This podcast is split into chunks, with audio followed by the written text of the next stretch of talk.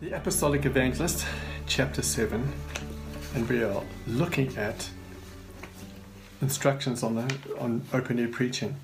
So, in your notes, there's a number of points listed on what not to do. So, some of them are obviously is don't preach against religion or the fact that why you're planting a church in a certain town or village is because the churches that are there are irrelevant and don't have any impact or influence.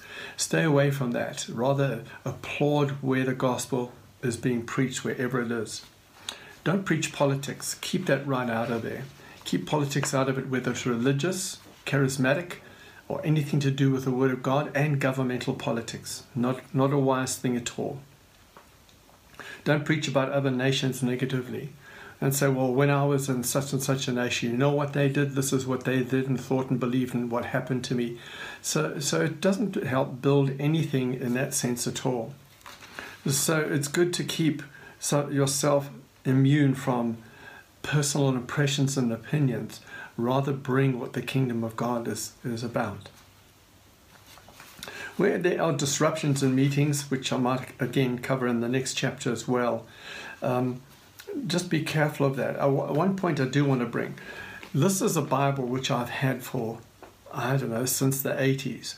It, it carries in it little printed notes and highlighted things and places where I stick pieces of paper in to remind me of certain things.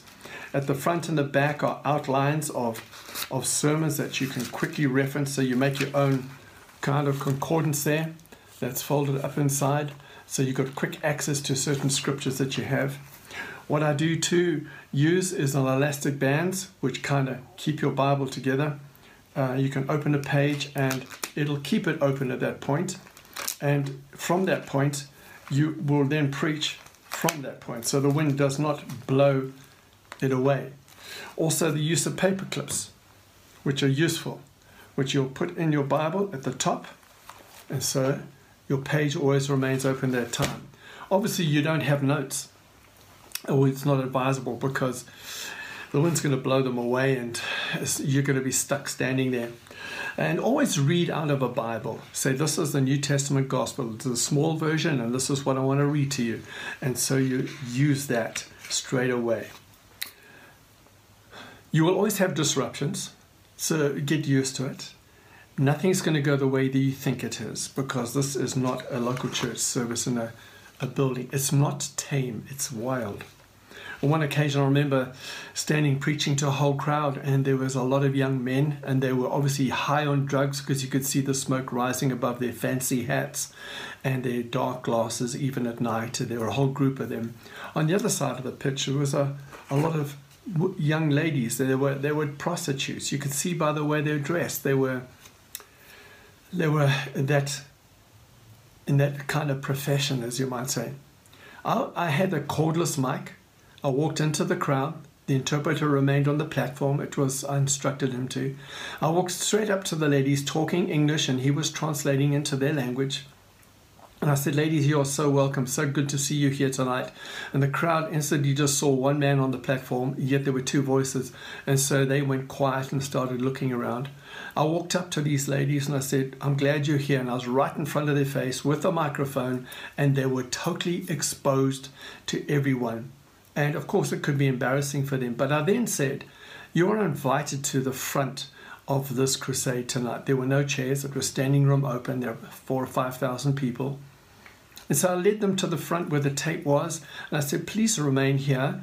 Um, you have special place. And I arranged the crowd with the counselors to help that. I got on the platform and totally changed the meeting what I was going to preach that night.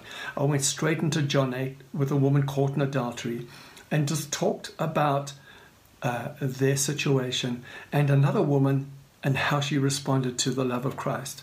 And so, using situations and being alive and sensitive to the crowd in front of you is, is vital and it's important to be that way. Remember, in evangelism, you may come planning to go plan A, but plan B comes in and you change it completely. Every one of those ladies that night got born again, gave their lives to Jesus. The young men, I challenged them too, and I challenged them on their use of drugs and stuff that was not helpful. Whenever possible, demonstrate the truth. Demonstrate it, keep it alive.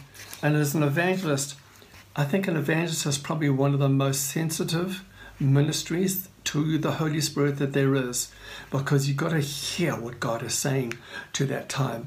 John 5 19, I only say what I hear him saying and do what I see him do. That is so real. And so you've got to be right on the edge, prayed up, ready to do what he wants you to do. Some of the things that you don't say in coming onto a platform uh, and you're there, you don't say things like this I'm so pleased to be here, or I just want to share with you I want to tell you that and then something. I feel led of the Holy Spirit to share this with you tonight. Or, or God something put something in my heart. It's so nice of you to ask me to come here tonight. No, you don't introduce yourself. You're there, you're on a mandate, you have been sent, you have something to say, therefore, deliver what you have to say because you're a sent one. And there are a number of other truths that are there in this in these notes. Be careful who you partner with in a city because your ministry will be validated or destroyed by whom you associate with. That's why your man of peace must be essential. The fraternal group that you're with. Vet them out, do a little bit of homework and research. Check them out before you go in. And so, some of those points that are there about an evangelist and an instruction for you is there. And of course, in the next chapter, there is a lot more advice when you're actually on the platform.